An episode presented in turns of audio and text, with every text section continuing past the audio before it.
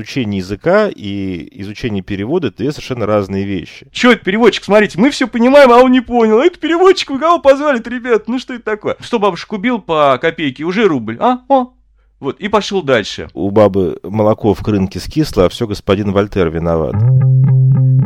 Обучение между делом – это подкаст для тех и про тех, кто увлечен обучением.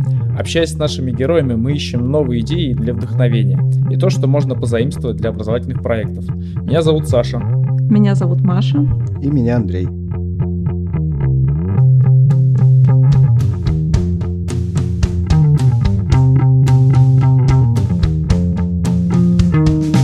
Существует мнение на самом деле не без оснований, что обучение это в первую очередь запоминание, приобретение новых навыков, а, ну и в лучшем случае изменения в поведении. Вопрос, а, можно ли научиться мыслить по-другому? И сегодня мы постараемся разобраться в этом на примере изучения иностранных языков. А помогают нам в этом Александр Шейн и Дмитрий Бузаджи – Переводчики-синхронисты, ведущие YouTube-канала про теорию и практику перевода. Перевод жив. Александр, вам, э, получается, доброе утро. Дмитрий, добрый вечер. Доброе утро. Доброе утро и добрый вечер. А, и у нас традиционный вопрос в самом начале. Расскажите про свой типичный рабочий день. Я могу начать. Здравствуйте.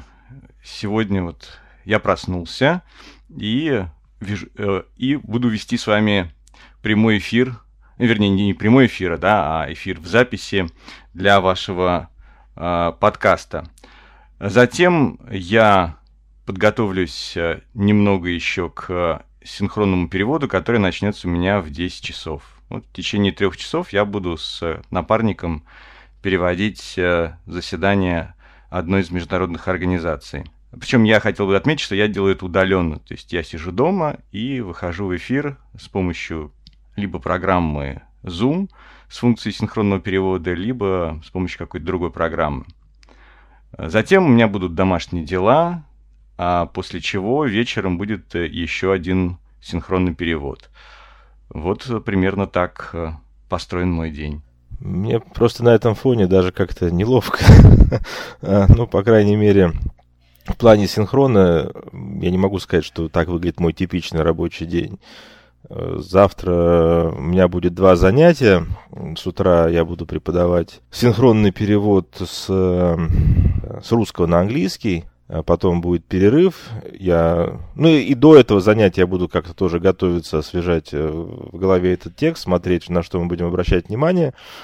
Потом у меня будет через два часа урок по русскому э, языку, как иностранному для студентов-американцев, довольно продвинутого уровня, где мы будем обсуждать вопросы русского языка на материале истории России такой курс построен у меня в этом семестре на основных моментах истории России, и параллельно мы, а, естественно, совершенствуем лексику и идиоматику русского языка. Ну и, возможно, какие-то еще будут совещания там по преподавательским вопросам после занятий, но вполне в этот день мог бы или даже может, смотря что завтра будет на почте, добавиться письменный перевод, скажем, после последнего занятия какой-нибудь статьи. Ну, а если э, выпадет синхрон, то, учитывая мое время, временной пояс, э, то, вероятно, пришлось бы встать очень рано и поехать с утра там, в рабочий кабинет и удаленно переводить, потому что, скорее всего, э, все бы от, отталкивалось бы от московского времени. А что значит выпадет перевод? То есть э, у вас он как-то ненормированный, да, появляется по мере заказов, например, да, или как это, биржа какая-то Ну, вот ситуация с переводом такая примерно в России, я думаю, что во многих тоже других местах. Во-первых, есть очень, то есть рынок перевода, он очень неоднороден. Переводчики, ну, как, в общем-то, и представители многих других профессий, люди очень по-разному работающие, разные квалификации, занимающие разные ниши. Это не то, чтобы, если ты переводчик, то у тебя э, работа вот такая. Это не машинист метро, да, у которого вариантов нет. Э, есть письменные и устные переводчики разработчики не все занимаются чисто этим видом, но многие письменные не занимаются устным. Устники, некоторые особенно не занимаются письменным, но письменники не занимаются устным чаще. Это раз. Есть переводчики, работающие в штате, и такие вольно практикующие переводчики-фрилансеры. Тоже две разные совершенно категории людей. Естественно, если человек работает в штате, он каждый день будет ходить на работу, приходить и что-то там переводить. Скорее всего, в основном письменные какие-то вещи, при каких-то совещаниях, конференциях, заседаниях э, устные тоже. Или вот, например, переводчики, которые работают на там, телеканалах, скажем. Но основная масса, особенно устных переводчиков, все-таки в штате не работает, работают как фрилансеры, соответственно, у них много разных клиентов, у них сезонность в работе, э, и иногда у них будет даже, может быть, по два мероприятия в день, а в какие-то месяцы, в общем, будет довольно пусто. Ну, там Александр об этом расскажет более подробно, потому что он более э, по такому графику живет. Э, и тут уже вопрос не, не в том, какой у тебя типичный день, а сколько, так сказать, дней в месяц ты себя смог обеспечить работой, чтобы это тебя накормило. Отча отчасти как крестьянская страда. Да? Э, зимой на печке можно лежать, но Э, во время значит, сборки урожая надо работать с утра до ночи, иначе потом денег не будет. Я э, немножко тоже в своей нише, потому что ну, мы, собственно, оба всю жизнь и как-то не бросаем и преподавательское дело, и, в общем, некое научно-популярное исследование переводческой деятельности, но вот последние годы меня больше пропорция именно преподавания, поэтому я постоянно работаю как преподаватель, переводы устные, ну, когда могу, когда это совпадает с моим графиком, я стараюсь брать и для просто повышения квалификации, для того, чтобы подпитываться какими-то новыми идеями для занятий. Но, опять же, зарплата преподавателя в Америке, зарплата преподавателя в России — это две разные зарплаты. Скажем, в России, когда я работал преподавателем на жизнь, э, надо было обеспечивать себя работой переводчиком. В другой стороне соотношение может быть другое. Вопрос к вам, как профессионалам. Чтобы переводить, нужно уметь думать на другом языке, с которого ты переводишь или на который ты переводишь. И как вы этому учитесь? Ну, тут, может быть, э, можно было бы переформулировать его следующим образом. Дело не совсем э, прям в том, чтобы думать на другом языке, хотя и это иногда происходит. Дело все в э, формировании так называемой вторичной языковой личности – то есть э, речь идет не только о мышлении, а речь идет вообще о неком мировосприятии, мировоззрении, некой дополнительной культуре, которую вы вставляете в свою культуру. А, потому что э, в основном, собственно говоря, большая часть проблем, как мне видится в мире, происходит именно из-за того, что люди просто воспитаны в разных культурах э, с разными ценностями, поэтому отсюда я, как переводчик, вижу большую часть э, проблем в мире. И мы, соответственно, стоим как переводчики где-то посередине между этими культурами, и перевод предполагает знание как культуры э, того языка и тех народов, которые сейчас говорят, так и знание культуры языка тех народов, которым вы сейчас переводите. И вот для того, чтобы то сообщение, та мысль, которую изначально хотят донести ораторы, прозвучала правильным образом, вот как раз и нужно воспитать в себе вот эту вторичную языковую личность, научиться в какой-то степени думать на другом языке и думать даже так, как думают вот те люди, и это подразумевает собой знание культуры, знание особенностей, знание того, как могут отреагировать те люди на какие-то высказывания. Вот э, самый недавний, самый свежий пример, и это всплывает достаточно регулярно, вчера президент Путин, даже позавчера ночью, сказал ставшую уже мемом фразу «нравится, не нравится, спи, моя красавица». И... Терпи, терпи. Ну, она в двух разных вариантах он существует, сказал, на самом деле. Ошибаюсь. Наверное, терпи сказал, да, а второй вариант, он есть э, «Спи, моя красавица». И вчера весь день э, в разных группах в Фейсбуке, и не только в Фейсбуке, а и за пределами, шло обсуждение того, как это переводить, стоит ли это вообще как-то переводить э, вот именно с подтекстом.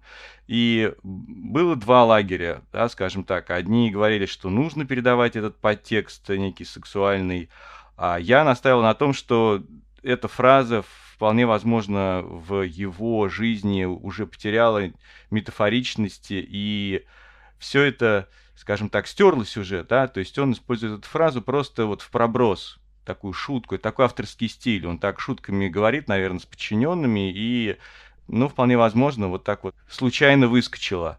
И не было каким-то гадким выпадом в пользу Украины и ее народа. И тогда, собственно говоря, большую часть э, этого подтекста, ну или весь практически, нужно было бы опустить и просто сказать, что да, приходится с этим считаться, вот нужно с этим жить, нужно выполнять э, то есть донести основную мысль. Потом эту фразу, на эту фразу обратили внимание западные СМИ и начали говорить, что да, вот Путин, собственно говоря, показал нам свое истинное лицо. Вот только что я прочитал статью с утра на CNN, где как раз подробно разбирается, что Путин на самом деле так и думает, что Украина это вот, в общем, неделимая, неотъемлемая часть России и так далее. И что у него вообще вот такое отношение, и он этой фразой э, показал нам это. Соответственно, мы, как переводчики, я бы свою задачу видел при переводе как раз э, не показывать вот этот э, сексуальный подтекст для того, чтобы не было бы вот этих ненужных совершенно обсуждений, да, как я вижу, э, мы с Дмитрием Михайловичем делали отдельное, скажем так, выступление по поводу перевода юмора, шуток и так далее. И мы разделили это на несколько категорий. Вот одна из категорий это такой вот авторский стиль, когда это делается не ради шутки, не ради чего-то э, специального, а просто ради, ну вот даже не ради чего-то, а это такой авторский стиль. Вот человек так говорит, он так общается шутками.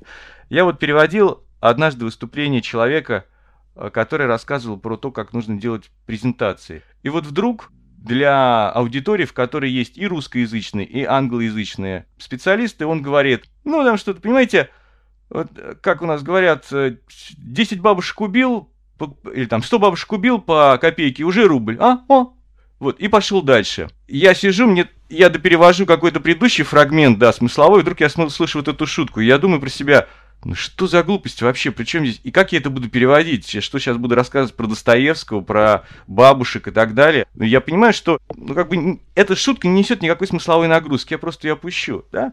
И вот также с Путиным, ну, сказал он эту фразу, вырвалась у него, потому что он раздражен, он уже устал, уже час ночи, пресс-конференция. Я бы это, вот этот подтекст опустил. Именно для того, чтобы, опять-таки, я не знаю, хотел Путин что-то вложить или не хотел, но судя по тому, что это была некая очень короткая фраза, которая прозвучала в проброс, вскользь, скорее всего, он не имел это в виду. И поэтому, если я попытаюсь дать какой-то сексуальный подтекст, потом вот эти товарищи на Западе, они вот и напишут 100 статей про то, что Путин сказал, что давайте эту Украину. В этом как раз и заключается вот наша задача специалистов по межкультурной коммуникации. То есть мы понимаем, что как на это могут отреагировать западные скажем так, умы. И э, мы должны в нашем переводе как раз выдать э, фразу, которая была бы понята примерно так же, как ее сказал Путин.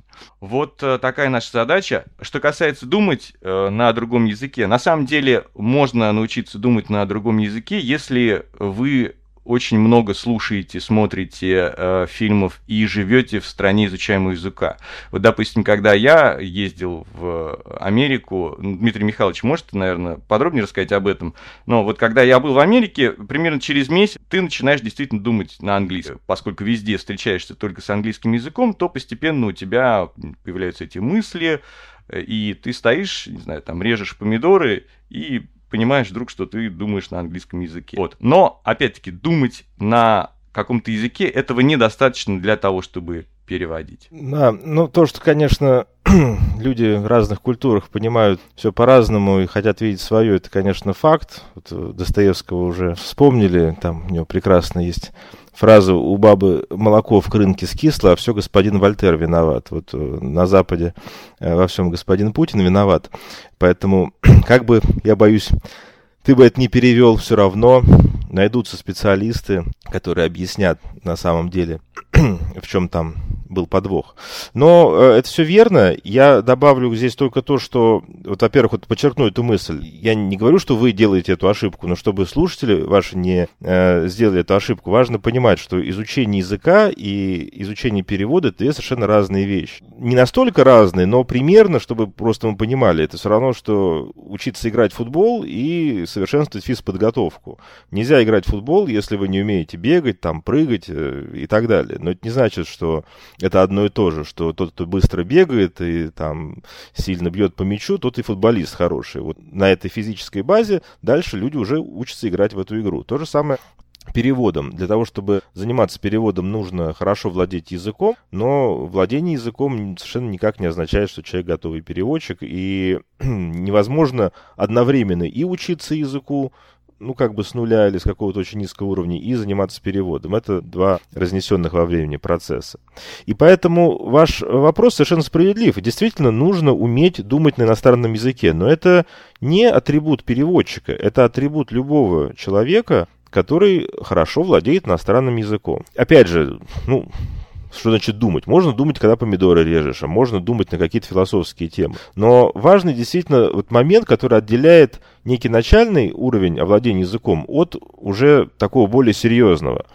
На начальном этапе мы, когда изучаем иностранный язык, в голове переводим пословно со своего родного языка. Мы припоминаем отдельные слова, мы припоминаем какие-то правила их совмещение в другом языке и так строим фразу. Ну, это нормально, как, нам больше не с, не с чего начинать. Но вот когда уже человек набрал какое-то количество слов, клише, выражений, перешел к тому, что может читать аутентичные тексты, может более или менее общаться с, э, на, на этом языке, он должен как-то заставлять себя уходить от этой практики и стараться мыслить готовыми коммуникативными фрагментами какими-то кусками иностранного языка, который он уже где-то слышал или видел. В учебнике, в разговоре, в живом тексте и так далее. И делать это как можно чаще. Я, опять же, не считаю, что это будет происходить всегда. По своему опыту я могу сказать, что я не всегда, например, думаю прямо вот на английском языке. иногда я ловлю себя на том, что э, что-то говоря, я все равно чувствую некую идею по-русски и пытаюсь ее как бы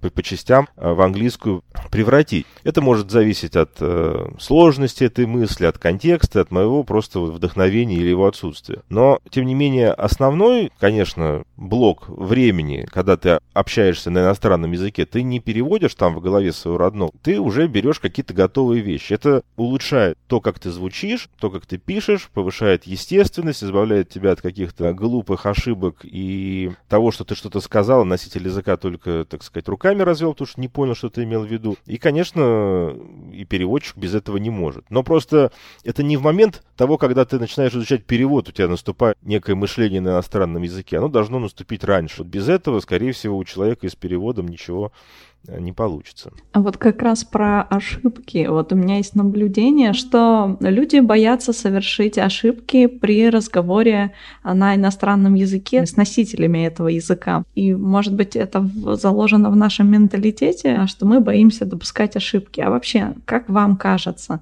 насколько важно допускать э, ошибки, совершать ошибки и не бояться их совершать э, в процессе обучения, в процессе обучения как языку, так и переводу? Переводчик без ошибок в принципе не может, а, в отличие от метеоролога, это у них только ошибок не бывает. Но что касается языка, я очень банальную вещь скажу, вот Александр э, скажет что-нибудь более оригинальное после этого. Я просто скажу очень банальную вещь, что во всем хороша мера. Вот нет ни одного качества, которое хорошо или плохо без относительно меры.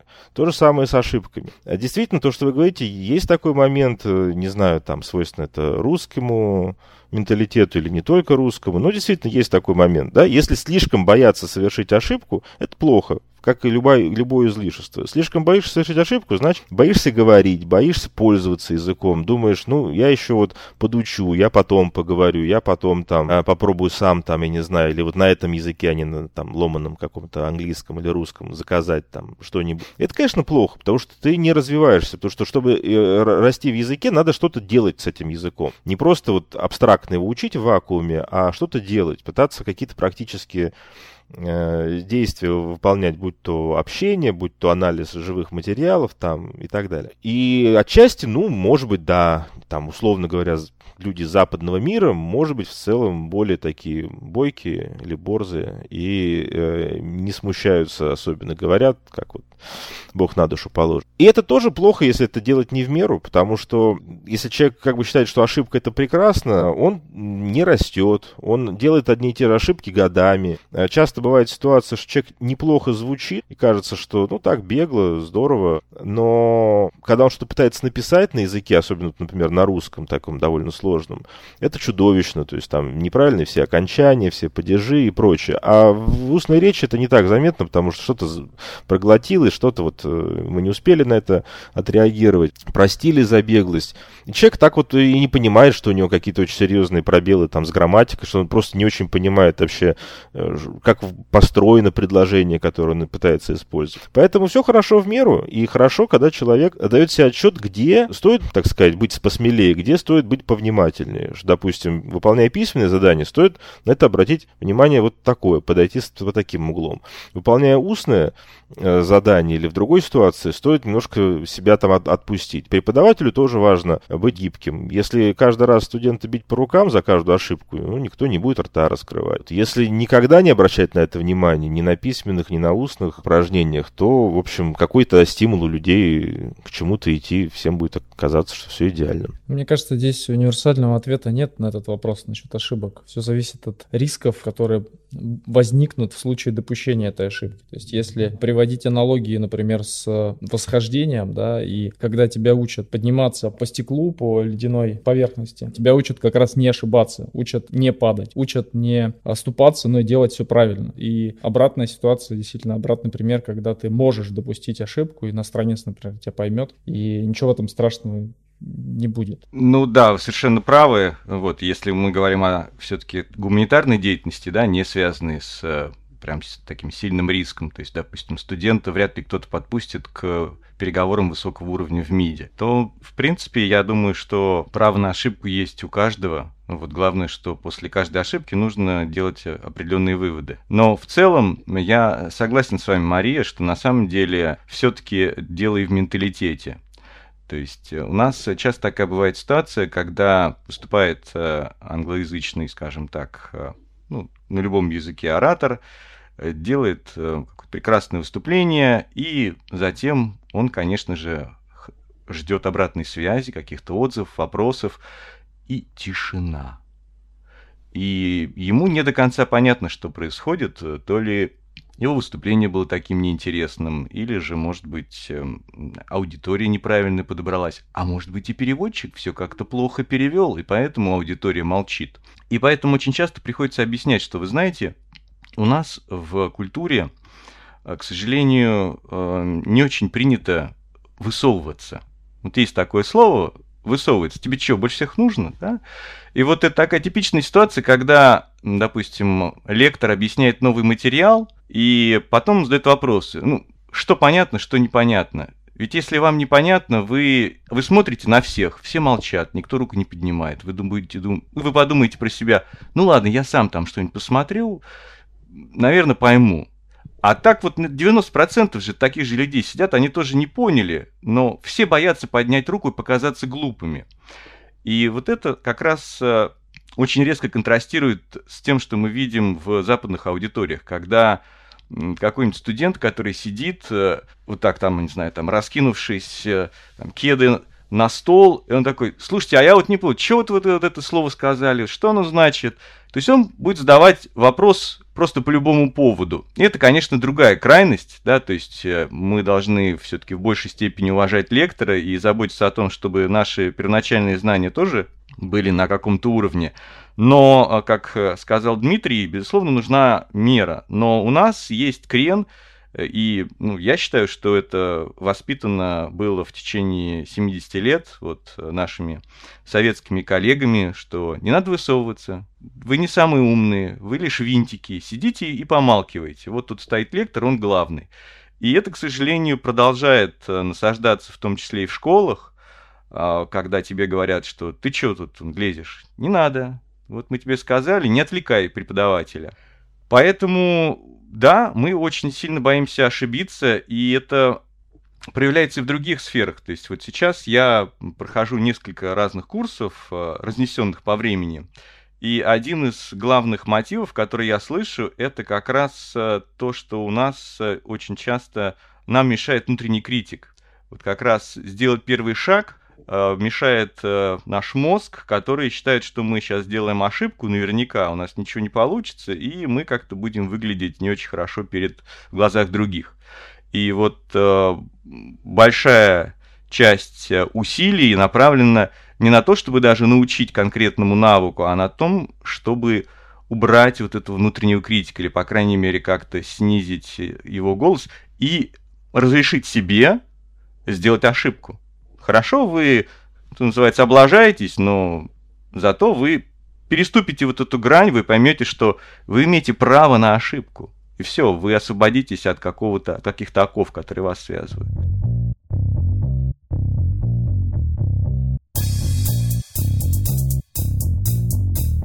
Как вы думаете или, может быть, наблюдали, каковы отличия между тем, как иностранные студенты изучают русский и как, собственно, русские студенты изучают иностранные языки? Для того, чтобы всерьез говорить, вот иностранные студенты так, русские так, надо обладать статистически значимыми данными. У меня их нет, могу только исходить из своих наблюдений. Наблюдения тоже такие. Дело в том, что в России мое основное вот преподавание пришлось а, даже еще до того периода, когда у нас повсеместно ввели баллонскую систему, бакалавриат плюс магистратура, то есть мы имели пятилетнее стандартное обучение, которое сейчас называется специалитетом, и это очень однородная э, категория студентов. Это люди закончили школу, принесли заявление в ВУЗ и вот пошли там, когда там 16-17 лет на первый курс. Это люди, как правило, все одного возраста, одного, так сказать, этнического происхождения. Все жили в России, все учили ну, английский, например, язык или какой-то другой э, в школе. И все примерно имеют один такой профиль, своими плюсами и минусами. В Америке я преподаю в ВУЗе в магистратуре, то есть это не бакалавриат, это не вчерашние школьники.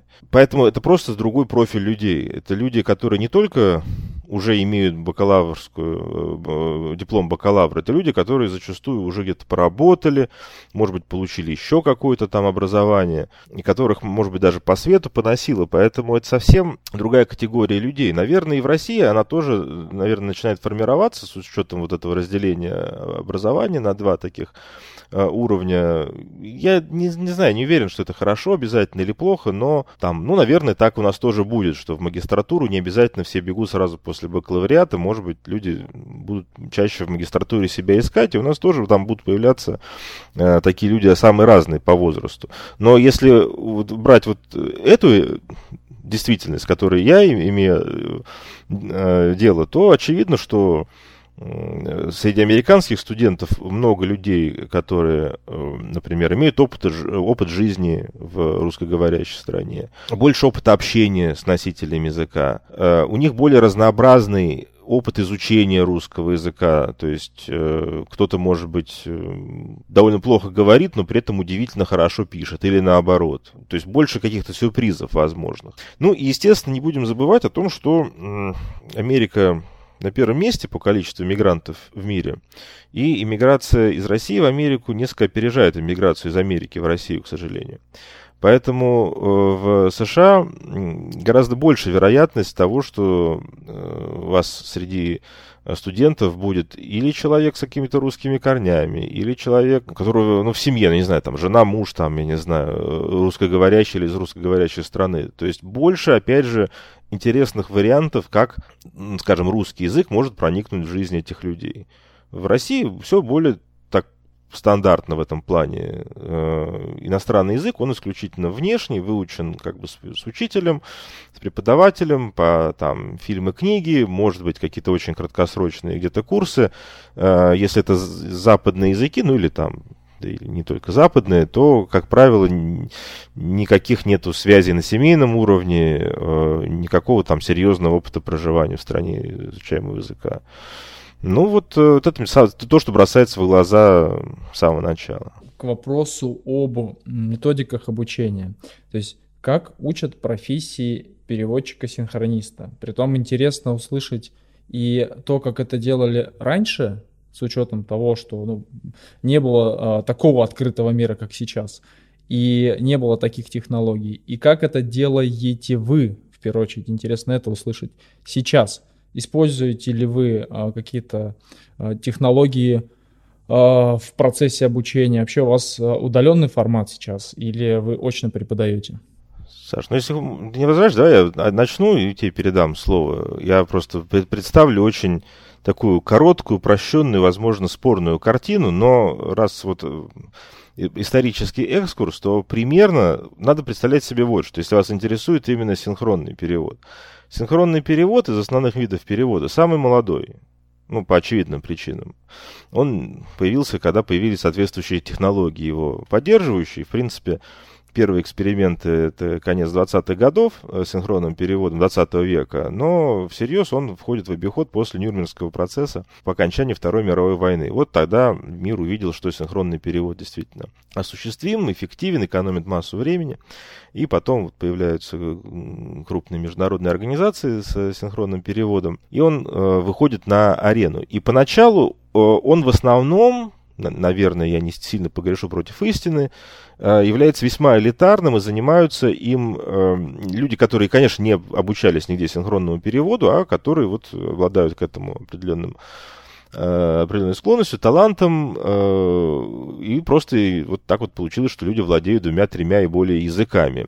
Это в случае с русским языком зачастую дети каких-то иммигрантов, офицеров, которые уезжали из там, России после революции, во время Второй мировой войны, дети дипломатов. То есть это очень, очень престижно, очень мало где используют синхронный перевод. Это престижная когорта таких небожителей. Потом он появляется все, ну, наверное, шире и шире распространяется, в том числе значит, в коммерческом секторе. Но, скажем, если брать Россию, то до конца Советского Союза все равно остается весьма элитарным таким клубом. По большому счету синхронистов вот всерьез готовят только в нынешнем МГЛУ, Московском государственном лингвистическом университете, который мы кончали тогда, вот ИНЯС имени Мариса Тореза, при котором вот до конца советских времен действуют курсы переводчиков ООН, которые поставляют кадры для русских кабин в структуры ООН. И поскольку тогда действовала система, что переводчики на время туда уезжали, потом обязаны были вернуться, то была ротация кадров, и, в общем, Э, КД требовались, лучшие силы там преподавали, лучшие силы там учились. Вот потом все меняется, мир меняется, железный занавес пал, значит, империя зла э, прекратила э, существовать. Огромное количество синхронного перевода не в вот в каких-то крупных организациях на дипломатическом уровне, а в самых-самых разных сферах, потому что идет коммерция вовсю. И синхронно начинают заниматься люди и умеющий переводить, не умеющий переводить. Э, в 90-е годы, судя по всему, такое тоже определенная золотая лихорадка синхронного перевода в России. И потом, ну, условно говоря, к 2000 годам рынок немножко устаканивается, становится понятно, что кто-то все-таки умеет это делать, кто-то не умеет делать, какие-то дикие шальные деньги оттуда уходят, э, все начинает приобретать более профессиональный вид. И вот, ну, грубо говоря, наверное, ну, с 80-х, скажем, годов и позже начинает формироваться какая-то педагогика, какие-то представления о преподавании синхронного перевода. Где-то раньше, где-то позже. Не, не буду сейчас ничего говорить, чтобы потом не говорили, что вот э, а в нашей комбинации вот уже тогда-то, вот тогда была такая статья. Все, наверное, было. Но до относительно недавнего времени устный перевод зачастую действительно преподавался без каких-либо педагогических изысков, больше в стиле «делай как я», вот, э, вот вам пленка, переводите, а вот я так переведу, у вас такие-то ошибки, вот давайте еще одна пленка. Вот вы переведите, ага, опять ошибки, а вот я перевел, нет ошибок. Дмитрий Михайлович прав э, в том, что наука очень молодая, и дисциплина молодая, и вообще, как, э, скажем так, преподавание синхронного перевода, наверное, еще моложе даже. И как э, Дмитрий правильно сказал, изначально все делалось э, по большей части смотрите, как я делаю, и делайте примерно так. Или же вот вы попереводили, сейчас э, мы укажем вам на ошибки, вы не знаете тех-то, скажем так, реалий, не, не, не помните, как правильно произносить э, вот такой-то э, термин или название закона, э, который выпустил Конгресс США в 1935 году, и неправильно произнести, не произнесли фамилию какого-нибудь 25-го президента США. Такое тоже было, вот, но на самом деле были и э, ранние попытки подойти, скажем так, систематически к э, преподаванию перевода. Вот, например, был такой теоретик и практик Минер Белоручев, и он впервые предложил такие осмысленные упражнения для подготовки синхронных переводчиков. И речь шла о том, чтобы разбить изначально этот вид деятельности на некоторые отдельные навыки и каждый отдельный навык тренировать. К сожалению, во многом а, вот эти труды ранние, они были забыты. И, скажем так, в 90-е годы и в начале 2000-х, вот, когда мы учились, а, из преподавания специалисты классные, они ушли, ушли работать на свободный рынок, ну, потому что было очень много работы, работа приносила огромные деньги, а что преподавание? Преподавание, ну, в общем, сейчас не приносит больших денег, а тогда это вообще были копейки. Поэтому все ценные кадры, которые были, они просто не были заинтересованы в преподавании, и у нас вот, с, скажем так, после э, того, как э, распались э, курсы синхронных переводчиков в ООН при МГЛУ, и вот с того момента, вот 90-е, начало 2000-х, была такая большая дыра, когда было утеряно во многом, скажем так, знание и компетенции того, как э, преподавать синхронный перевод. И мы с Дмитрием хотели быть переводчиками, и мы не были удовлетворены тем, как э, нам преподавали перевод. И поэтому нам приходилось во многом что-то делать с нуля, приходилось э, во многом вот копаться в старых архивах, смотреть, как это делали раньше. То есть, ну, я считаю, во многом воссоздавать то, как это должно э, было бы выглядеть.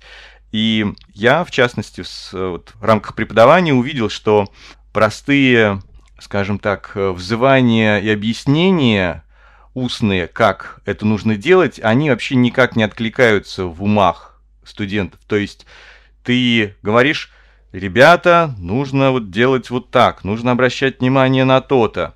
Проходит еще пять занятий, и прогресс очень-очень маленький. И тогда я пришел к тому, что все-таки это практический вид деятельности, и действительно нужно его, скажем так, закреплять в виде упражнений. И вот именно идея упражнений, она ранее не так часто практиковалась. И она как раз позволяет, упражнения позволяют отработать отдельные навыки для того, чтобы в процессе вот некой общей деятельности вы не задумывались о конкретных мелких вещах, а они уже были на автомате. То есть вы автоматизируете некие базовые навыки для того, чтобы основную часть уделить смыслу, содержанию, шуткам и так далее. Но это можно сравнить с любой другой деятельностью, такой как, например, эм, вождение, да, вот раньше учили на механике, да, я помню все мучения, когда вот вам нужно повернуть, например, для этого вам нужно э, там, сбросить скорость, э, выжать педаль сцепления, включить пониженную передачу, включить поворотник, э, начать поворачивать, смотреть, чтобы там не было пешеходов, смотреть на светофор и так далее.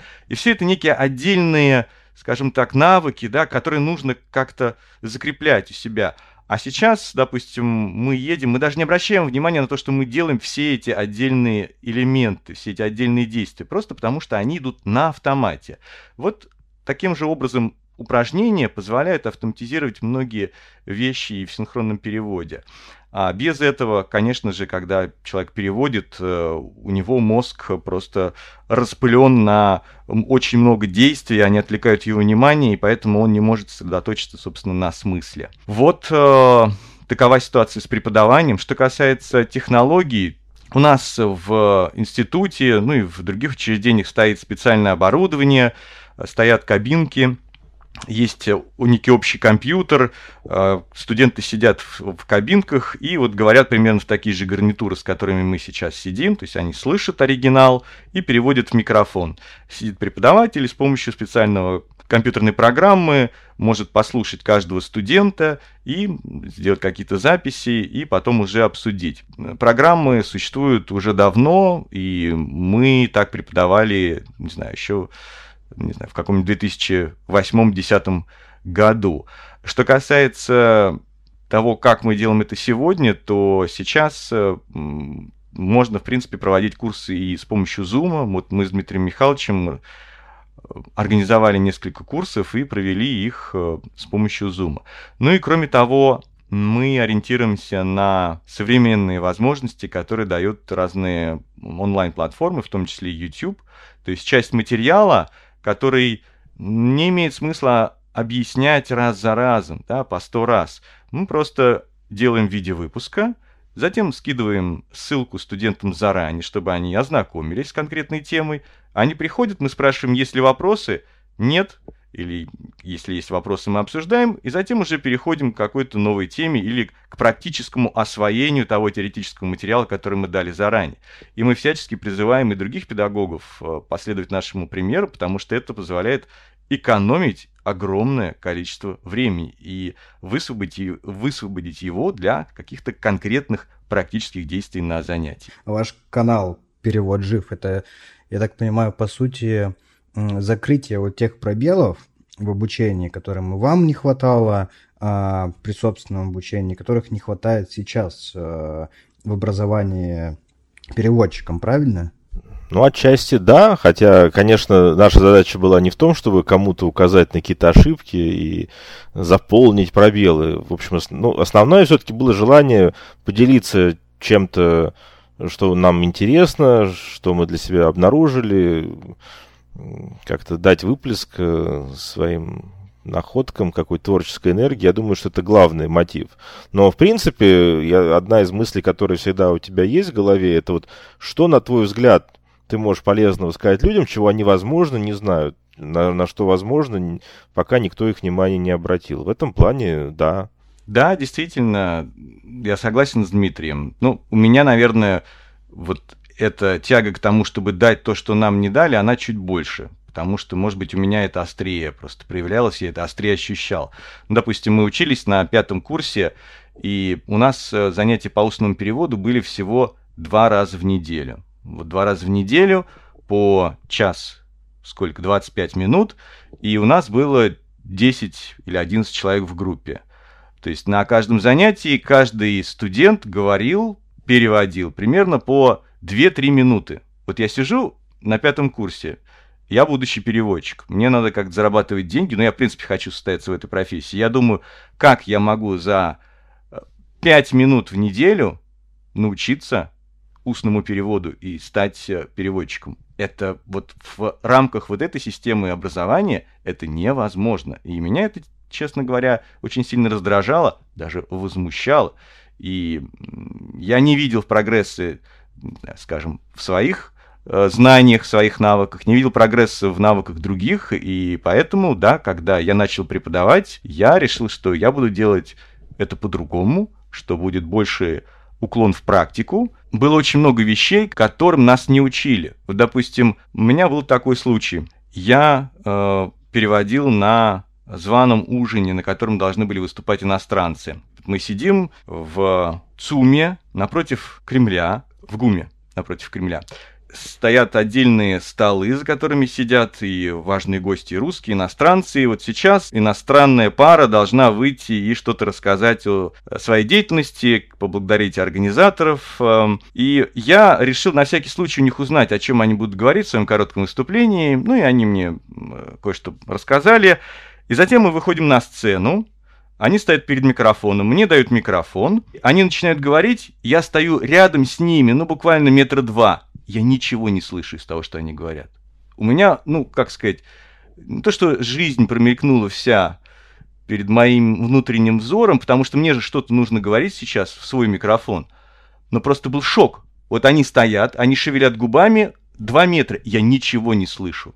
Хорошо, что вот я расспросил их заранее, и я на основе тех мыслей, которые я от них слышал заранее, и примерно вот этих вот пришлепков губ, которые я мог что-то распознать, да, я сформировал некую концепцию для себя, гипотезу и предложил ее аудитории. Да, конечно же, нужно поблагодарить организаторов, мэра Москвы, за столь прекрасное мероприятие, за высокий уровень организации. Затем они рассказали про то, кто они и так далее.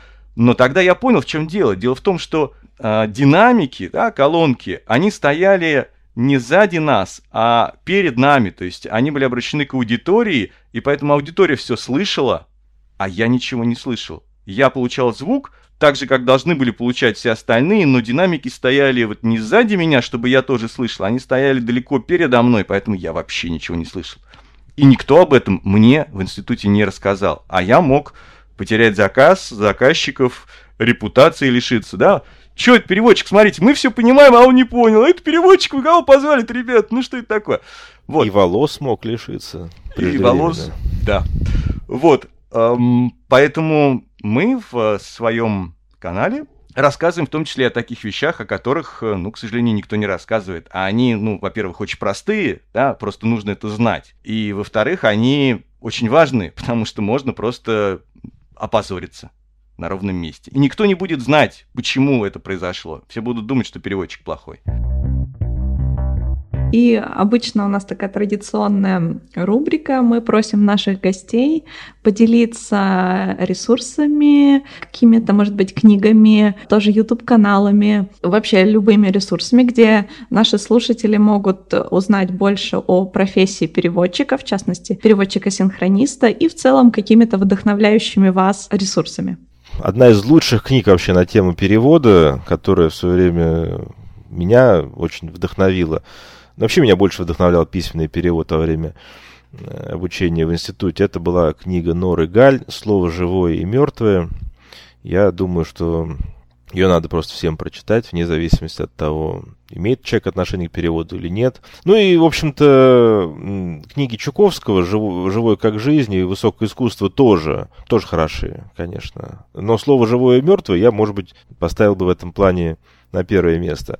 Вот, это если брать вот такую вдохновляющую и прекрасно всем понятную литературу, э, при этом умную, интеллигентную, которую просто приятно читать и испытывать гордость от того, что ты тоже принадлежишь к той культуре, в которой творили эти люди.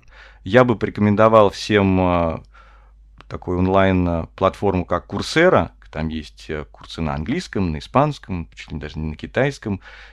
И в том числе и для переводчиков есть интересные курсы. Есть курс про международные организации, есть курс про медицинский перевод.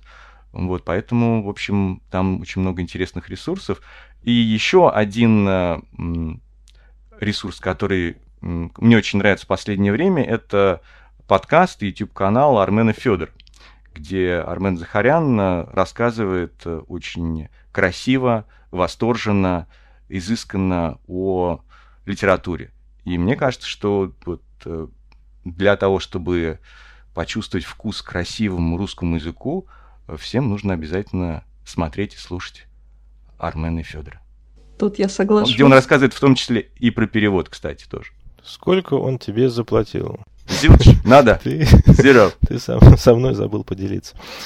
Я, пожалуй, скажу еще в конце, что это, может быть, очевидно, но, пожалуй, стоит упомянуть. Вот э, можно же про профессию что-то читать, и такие учебники, и более общедоступные вещи, можно расширять свои смежные навыки. А если вспомнить кино, то нельзя не упомянуть гениальный фильм гениального Данелли э, «Осенний марафон». Как бы хотелось бы надеяться, что все его знают наизусть, но время не стоит на месте. Появляются иногда люди, которые его не знают наизусть. Это прекрасный фильм, главный герой, который переводчик. И хотя фильм, конечно, не о переводе, и там есть определенные э, элементы клюквы, но в целом э, там очень неплохо отражены некоторые вопросы, именно связанные с переводом, что бывает не всегда. Бывает довольно есть много кино и советского, и не советского, где работа переводчика отражена в каком-то бредово-комичном свете, э, с какими-то совершенно неестественными ситуациями и соображениями. А вот э, герой Басилашвили как раз вполне убедительный и э, э, литературный переводчик, и преподаватель перевода. Поэтому тоже Уж не знаю, может ли его герой вдохновить кого-то, правда, на работу в профессии, но, по крайней мере, это действительно памятник представителям этого цеха. Друзья, спасибо большое за общение. Мне было интересно узнать многие вещи и э, некоторые моменты связаны, например, с записью видео перед тем, как идти на занятия со студентами. У меня вот буквально тоже через два часа будет занятие, через 3. А, Наверное, стоит какие-то вещи оптимизировать, да, и масштабировать в плане отделения того, что ты повторяешь постоянно одно и то же, да, с тем, что ты делаешь на занятиях, например, каждый раз по-разному, в зависимости от индивидуальных особенностей студентов. Спасибо вам большое. Удачи вам, Дмитрий. Вам спокойной ночи. Александр, хорошего дня. Коллеги, спасибо большое. Спасибо. Да, спасибо большое, Мария, Александр. Было очень Андрей. приятно. Как отметили Александр и Дмитрий, что недостаточно просто знать язык, чтобы стать э, переводчиком, синхронистом. Для этого еще нужно обладать некоторыми другими специфическими достаточно характеристиками, ментальными, я бы сказал, или когнитивными, которые выработать э, далеко не просто и которые выработать э, может, наверное, не каждый человек, особенно если понимать, что нужно переводить э, текст следом за человеком там, буквально с небольшим отставанием. Я просто недавно попробовал даже а, на русском языке повторять фразу, потому что в английском, при изучении английского есть э, такой метод shadowing, когда ты слушаешь на иностранную речь и повторяешь там через какой-то небольшой промежуток времени. Так я по-русски-то э, иногда не могу воспроизвести адекватно то, что сейчас услышал на родном языке. Так вот, если говорить про иностранный язык, не просто произнесение, а еще и перевод автомат, ну, в реальном времени. То есть, э,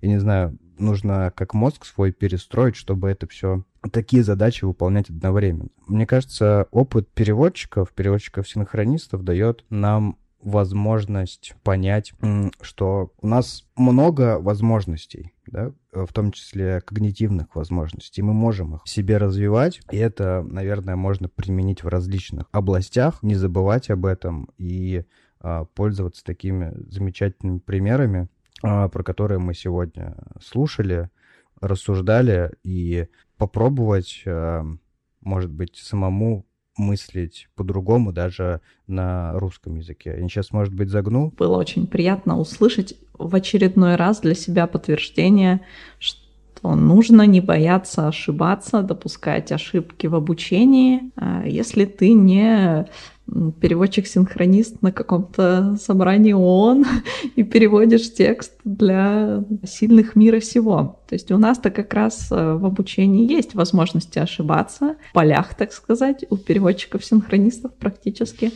эм, такой возможности нет. Знаете, у меня еще такая аналогия пришла в голову, когда Александр рассказывал про свое выступление, в котором он не слышал спикера. Переводчика-синхрониста можно сравнить с джазменом, импровизатором.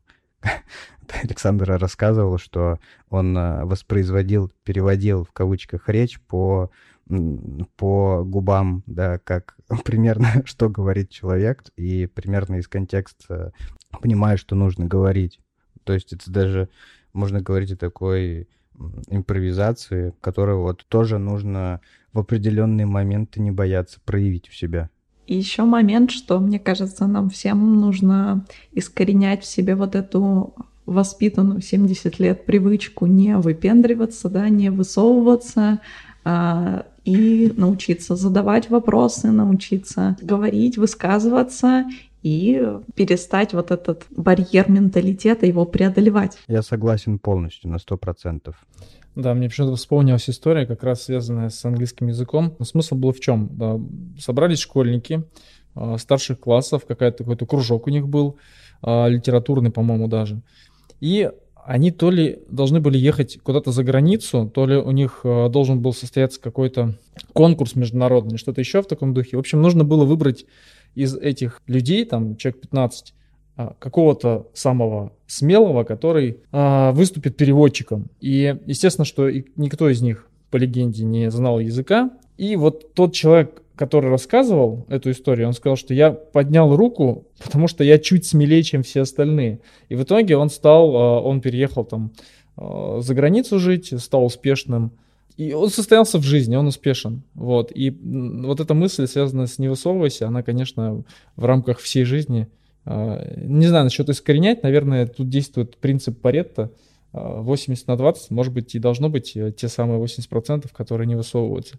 Вот если вы хотите оказаться в, в этих 20%, а, то, пожалуй, придется, придется выйти из зоны комфорта и высунуться. За сим мы с вами прощаемся. Не забывайте подписываться на нас в Телеграме, в ВКонтакте, а, оставлять обратную связь. Спасибо вам всем большое. Всем хорошего дня, всем хорошего вечера. Спасибо, что слушаете нас, оставляйте а, комментарии. Всем пока. Услышимся.